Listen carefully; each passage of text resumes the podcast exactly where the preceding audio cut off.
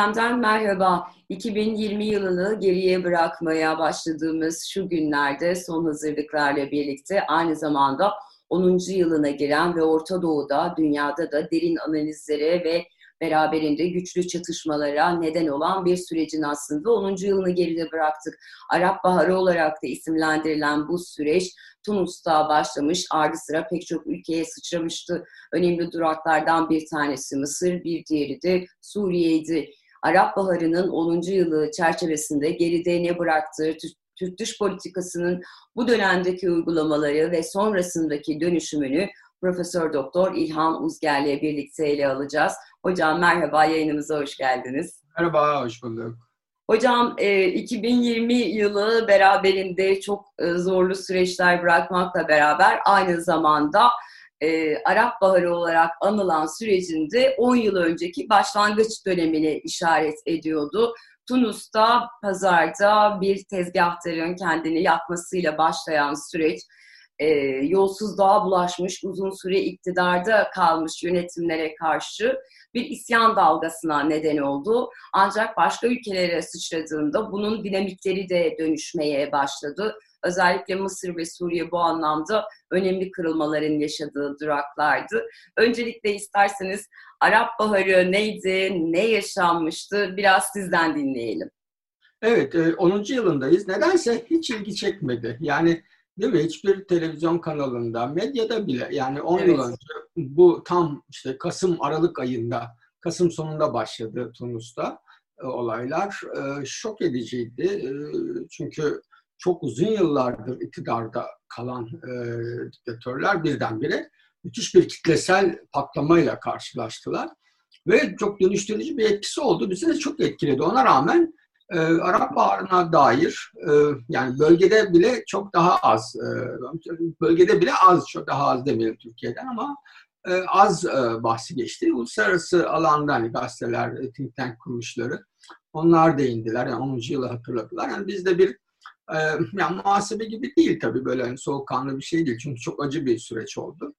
Ama hem çıkış dinamiklerini hem e, bugün nerede olduğumuzu hem de e, ya Arap Baharı'ndan kısaca e, bize kalan nedir? Yani bölgeye evet. kalan nedir? Hani bir ona bakmakta fayda var bence de haklısın. E, ya şöyle söyleyeyim Arap Baharı aslına bakarsanız e, 2000'lerden itibaren hani Orta Doğu'daki bir batının da e, paradigma değişikliğinin bir sonucu olarak ortaya çıktı. E, yani o tarihe kadar yani Soğuk Savaş döneminde kurulmuş bir statüko var bir pazarlığa dayanıyor. Ee, bir düzen var. O düzende kısaca şu, e, Orta Doğu halklarının, hani oryantalist bir bakış bu ama e, yani eğitim düzeyi, kentleşme vesaire gibi nedenlerle demokrasi talep etmeyecekleri, dolayısıyla bu bölgenin, bu, bu halkların hani diktatörlükle daha diyelim hadi otoriter rejimlerle yönetilebileceği ama karşılığında da tıpkı bizde hani bir dönem Soğuk Savaş döneminde sosyal devlet, Batı'da refah devleti, e, Keynesyen uygulamaları olduğu gibi e, devletin halkın hayat standartını belli bir seviyede tutacağı. Yani çok böyle kısaca e, hani çarpıcı bir şekilde e, belirtmek gerekirse e, ekmek karşılığında demokrasi yokluğu, istikrar idi. Batı da bunu tercih etti. Yani dedi ki şey olsun, sosyal devlet olsun, yani halk aç kalmasın. Çünkü halkın aç kalması risklidir. Yani Türkiye'de de e, bu, bu sorunla karşı karşıya. Yani e, bütün rejimler bundan çekinirler. Çünkü patlama olur. E, ama karşılığında da hani demokrasi olmasın. Dolayısıyla şöyle bir model vardı. Hani iki birkaç model. İşte bir rantiye olanlar var biliyorsun. Ee, bir işte Mısır gibi, Tunus gibi, Yemen tartışmalı ama Ürdün gibi tabii daha fazla. Yani Amerikan sistemine, Amerikan yardımına, Batı'dan gelen yardıma, desteğe ihtiyaç duyanlar var. Dolayısıyla böyle bir düzen kuruldu ve bu düzen aşağı yukarı hani 90'lara, 2000'lere geldiğinde bir yerde tıkandı. Yani tıkanmanın temel nedeni de aslına bakarsanız bizden de büyük stratejist fikri, işte aklı vardır ya böyle hani. Büyük işte, resmi görenler. Evet, Büyük Orta Doğu Projesi. Aslında BOP değil, bir İsrail Büyük İsrail Projesi. Ülkeleri bölecekler. Buradan 22 ülke çıkacak falan. Yani bu bölme projesi. Yani şeyi hatırlıyorum. Mesela Cumhuriyet'in manşeti vardı. Hani BOP Türkiye'yi bölme projesi diye falan. Ya bu kadar bir şey yanlış anlaşılabilir. Yani bu buradaki temel sorun neydi biliyor musun? Ee,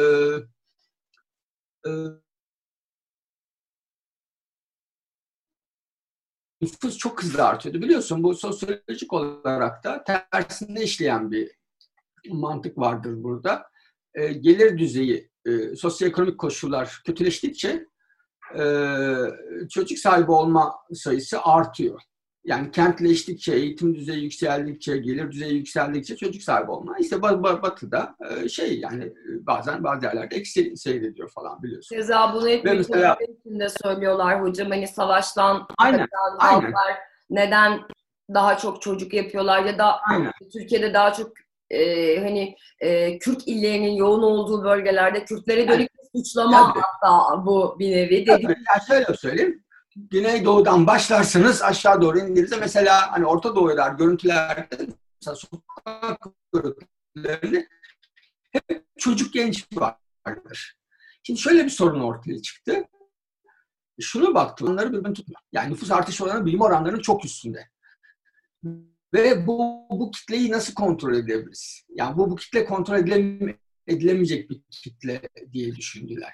Ve radikal İslam'a kayar diye bir endişe vardı. O dönem demografisi çalıştılar. Yani nüfusunu çalıştılar. Çünkü sosyolojik bir vakaydı ve aslına bakarsan yani artık çok e, yıpranmış, e, halka bir şey sunmayan, e, yolsuzlukla anılan işte Mübarek gibi, Tunus'ta Binali gibi, Yemen'de Salih gibi hani şeyin e, rejimlerin bu şeye e, küreselleşme çağında tabii bir de iletişimin etkisi var biliyorsun. Eskiden yani insanlar kendi yani köyünde kasabasında doğup orada öyle biliyordu falan. Dünyayı oradan ibaret zannediyordu. Şimdi iletişim çağında böyle olmadığı da görüldü. Yani dünyada başka hayatların da kurulduğu görüldü falan ve daha fazlası Sistemine, biçimlerini de etkiledi o değil, onu da etkiledi. Çünkü Aynen. özellikle Mısır örneğinde şeyi gördük. Hatta işte sonraki e, isyanlarda da geçen yıl konuştuğumuz isyanlarda da sosyal medya üzerinden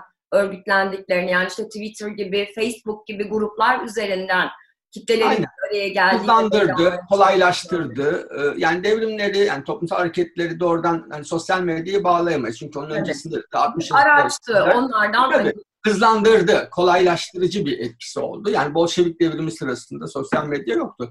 Ama ama şey e, tabii ki yani birbirinden etkilenme ve hızı çok arttırdı. Mesela bu işte e, Doha'daki şey El Cezire'nin yayınlarının etkisi oldu. Hatta mübarek Katar'a gidiyor El Cezire binasını görünce küçümsüyor. Bu mu ya El Cezire falan diyor.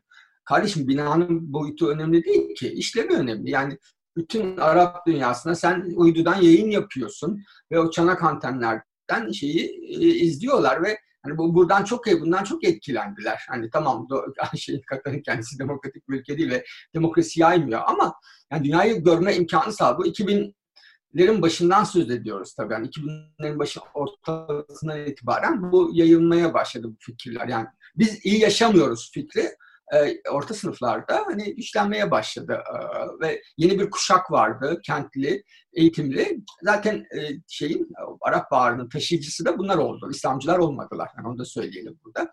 Dolayısıyla Batı da bunu destekledi.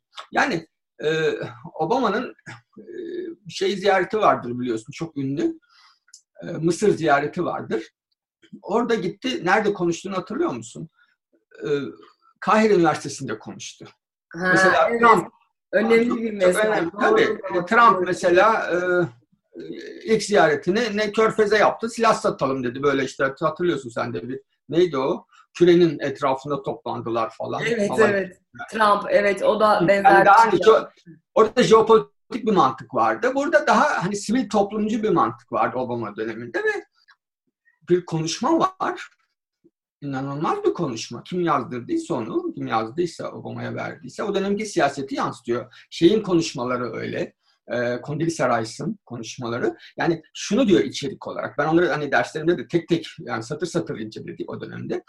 E, yani e, gençler sokağa çıkın arkanızdayız demediği kalmış. Yani bunu e, dolaylı ifade ediyor. Hani siz özgürlük arayışınız ar- arayışı sizin hakkınızdır. Amerika açıktan şunu söyledi.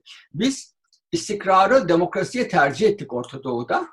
Geldiğimiz noktada ne demokrasi var ne istikrar var. Dolayısıyla da sizin döneminiz bitti dedi. Ve aslında evet. amaç şuydu. Bizde AKP'ye yapılan şey Orta Doğu'ya yansıtılmaya çalışıldı. Yani İslamcılar tabii ki Müslüman kardeşler en örgütlü. Çünkü toplum şeyi iktidarı de şeyden otoriter liderlerden topluma doğru kaydırırsan orada en örgütlü güç Müslüman kardeşlerdi yıllarca hani yer altında örgütler. Tabii en baskı gören yine en şeylerden bir tanesi çünkü kuruluşu zaten 29'da başlayan yer altından tabii, tabii, 1928'de kuruldu ve tabii çok hani yıllar boyunca çok baskı altında kaldı falan ama sonra gevşetmek zorunda da kaldı. Amerika çok baskı yaptı aslında demokratikleşme konusunda. Yani bu şey demek değil Amerika demokrasi götürüyor falan değil.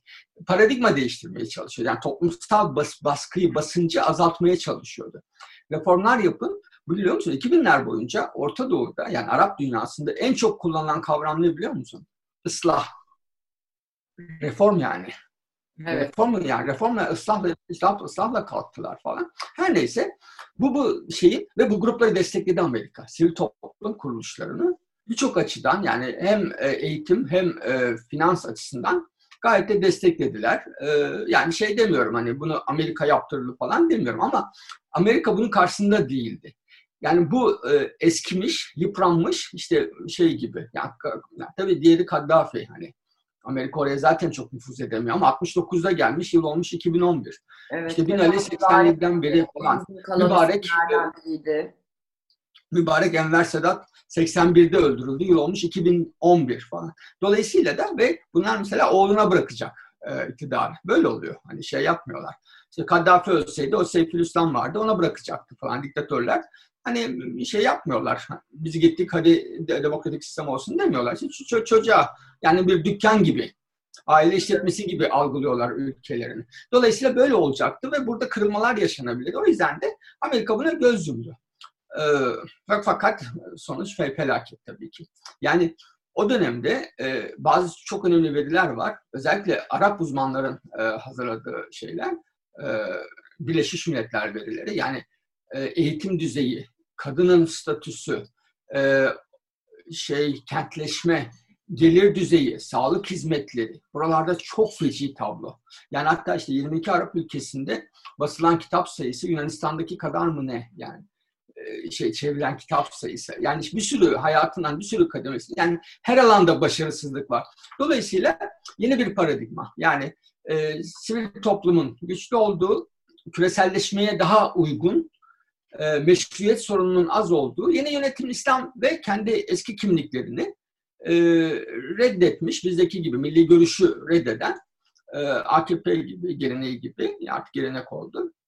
Onlar da hani radikalliği vazgeçecekler. E, yani İsrail'e düşmanlık yapmayacaklar. Neoliberalizmle uzlaşacaklar ve Batı karşıtlığı yapmayacaklar ve demokrasiyle gelip hani seçimle gelip demokrasi demeyelim ama en azından seçimle gelip seçimle gidecekler. Evet hocam. O olmadı da... ve ben bunu söylüyorum. Tabii. Evet. Şuna değinmek istiyorum. Siz de aslında altını çizdiniz. Özellikle Mısır örneğinde e, keza hem derslerde hem de sizin e, kitaplarınızda ve makalelerinizde de okumuştuk.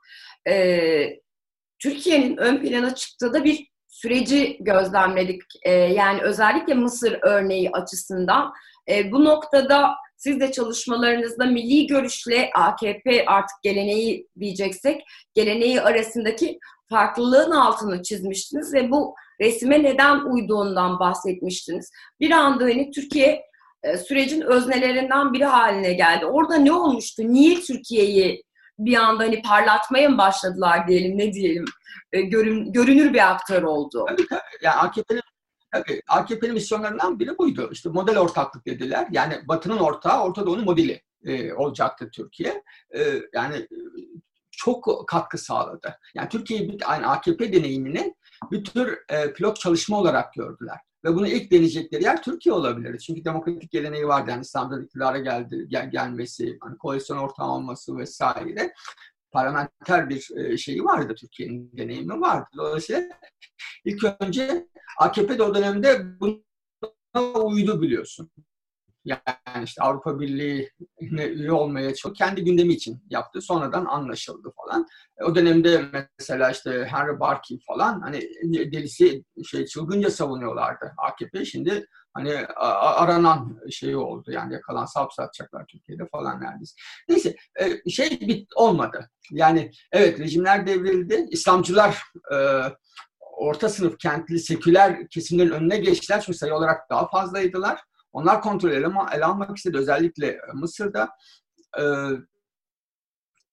Libya yani Bağızçı ve Arap milliyetçisi olanlarda Libya, Suriye ve e, şeyde Yemen'de e, çatışmaya döndü.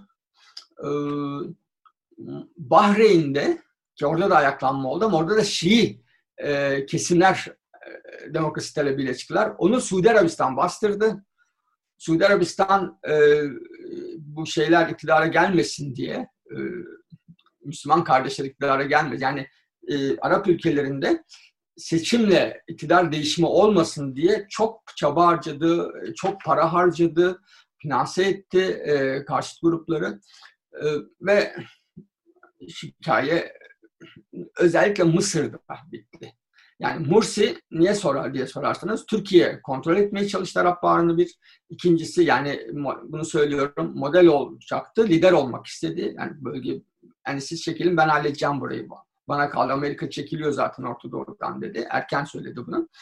Ee, Mursi Mısır'da e, IMF ile anlaşma imzalamadı.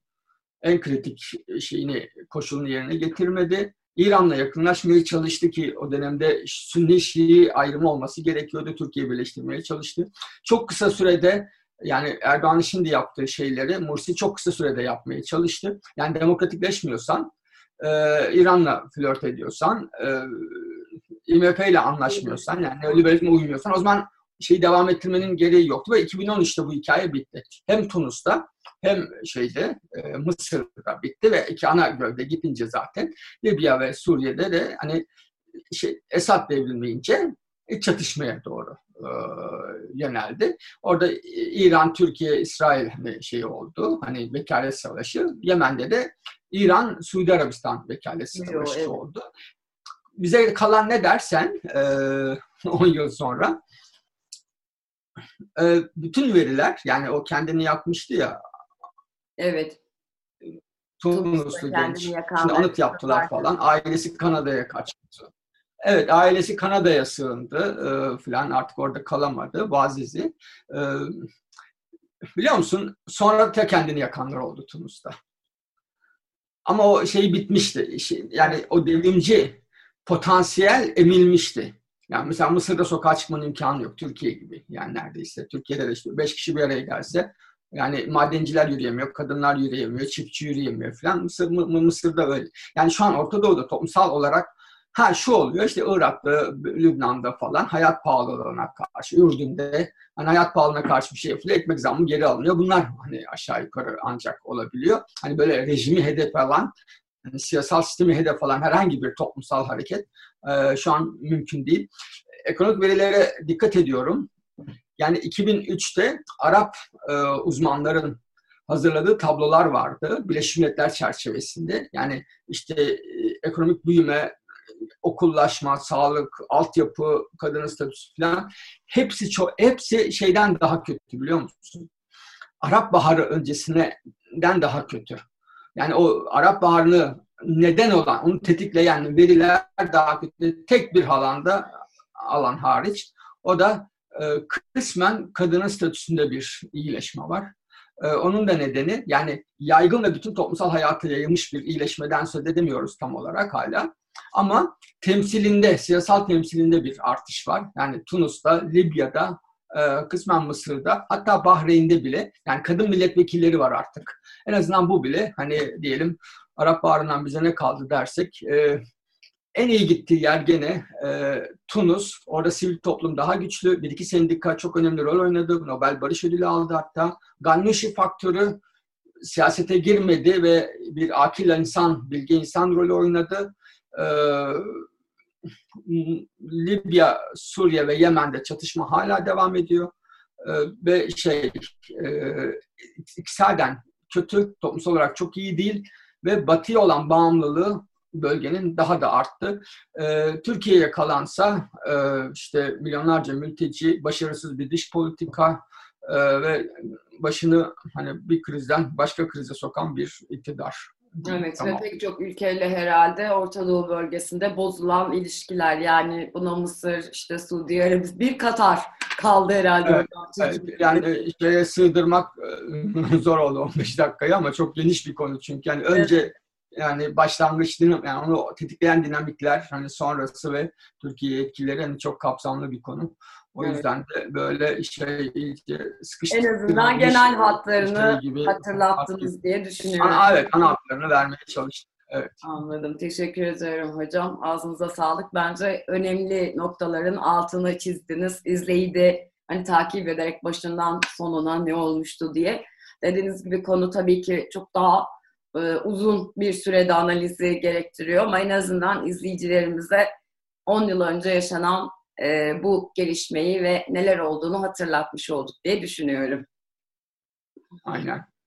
Küresel gündemde bu hafta Profesör Doktor İlhan Uzger'le birlikte 10 yıl önce Tunus'ta başlayan ardı sıra pek çok Orta Doğu ülkesine yayılan Arap Baharı'nı geride bırakmış olduğu süreci, neler getirdiğini, neler götürdüğünü ele almaya çalıştık. Bu süreçte Türkiye'nin üstlendiği rolü, Türk dış politikasındaki kırılmayı, Türkiye'nin neden rol model olduğunu ve neden bu modelden çıktığını dilimiz döndüğünce size aktarmaya çalıştık. Bizi izlediğiniz için teşekkür ederiz. Hoşçakalın.